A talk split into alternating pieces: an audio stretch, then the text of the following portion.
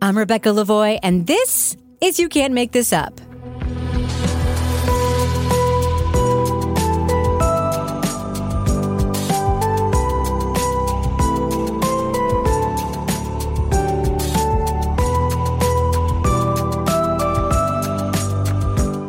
You Can't Make This Up is the podcast where we uncover the true stories behind your favorite Netflix documentaries and films. On today's episode, we take a sneak peek at the documentary series Madoff, The Monster of Wall Street, premiering January 4th on Netflix.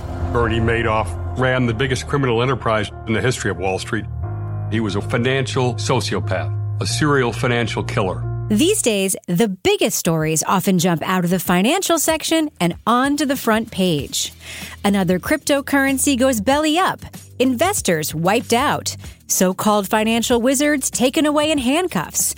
It's just the latest in a long line of scams that go all the way back to when Charles Ponzi told backers he could make them rich by investing in international postage stamps.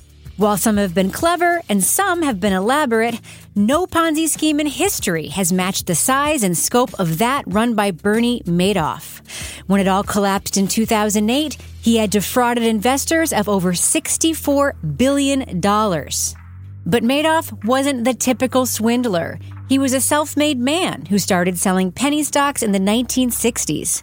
He made a fortune for himself and his clients through his legitimate business, Madoff Investment Securities.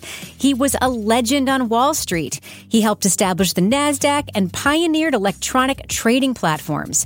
Madoff's reputation was unassailable. What few understood was while his firm navigated the economy from the 19th floor, Madoff was running a very different enterprise on the 17th floor.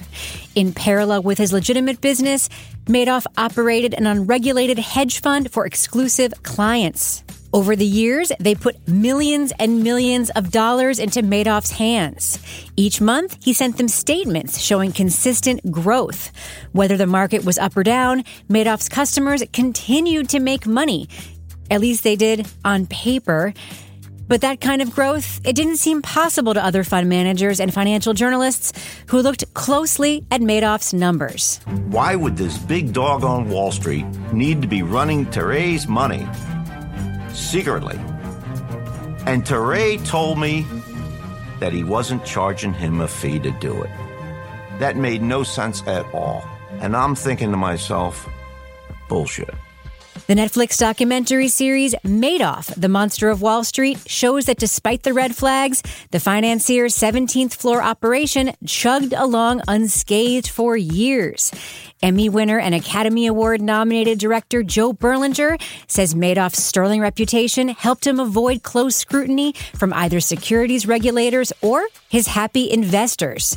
When I sat down with Joe, he told me it shouldn't have taken a global economic crisis to uncover a scam of this size. You know, the Bank Secrecy Act by statute requires that banks know their customer. They have to understand what the business is of their customer. They have to understand that any transaction over $10,000 has a logic to it, not just money flowing in and out. And JP Morgan Chase looked the other way because they had a checking account with billions of dollars in it. So this show really kind of dissects people like Picower, who enabled the Ponzi, JP Morgan Chase, which enabled the Ponzi.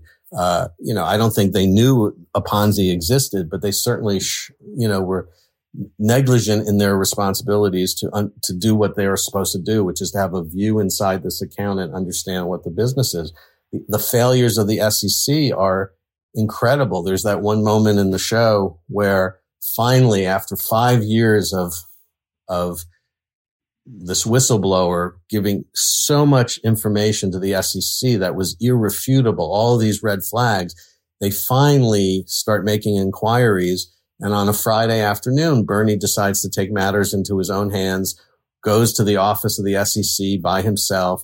They ask him for the account number and he fully expects, you know, this is a Friday afternoon. He fully expects to be arrested by Monday because all the SEC had to do was pick up the phone and say, Hey, Bernie Madoff account number X. Can you tell us what's in, you know, in the, uh, in the account? And they would have said there's nothing in the account, you know, And that, that one phone call on a Friday afternoon could have, you know, ended another couple of years of people losing billions of dollars. It's the, the, the, the, the lack of regulatory oversight that allowed this to happen was mind boggling and still can happen today. That's why I say there are some similarities with Sam Bankman Fried. The SEC should have regulated crypto, should have regulated what he was doing.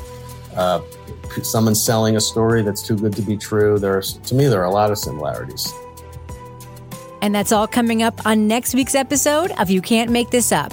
Madoff, the Monster of Wall Street premieres January 4th on Netflix. And for more of my takes, check out my other podcast, Crime Writers On. Each week on that show, we break down the latest in true crime documentaries, TV shows, podcasts, and pop culture. If you like You Can't Make This Up, please rate and review the show and share it with your friends. You can find us on Apple Podcasts, Stitcher, Google Play, Spotify, and wherever else you get your podcasts. And make sure to subscribe to the show to stay tuned for all new episodes. Our music is by Kelly Mack at Netflix Music Lab. You Can't Make This Up as a production of Netflix. I'm Rebecca Lavoie. Thanks so much for listening.